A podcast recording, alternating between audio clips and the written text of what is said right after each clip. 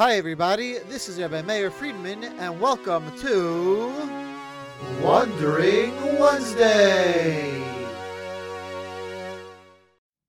And this morning's question is that we are in the middle of a time period on the Jewish calendar called Sephiras HaOmer, counting the Omer.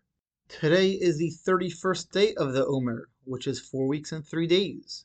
When we say counting from the Omer, or today is the 31st day of the Omer, what is the Omer? So in this week's Parsha, actually, we have the mitzvah of bringing a Karban Omer on the second day of Pesach.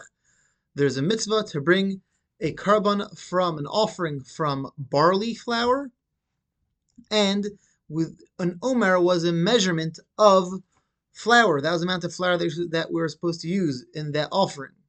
So therefore, it's called an Omer offering because they used an Omer of flour. The question is that many offerings had an Omer of flour in them. Every single Karban Mincha had an Omer's worth of flour in it.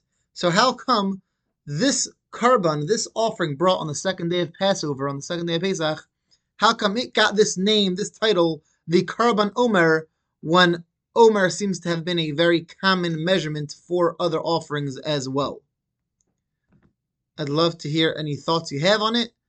Send me a text, WhatsApp me, and later today I will share an answer that I have heard.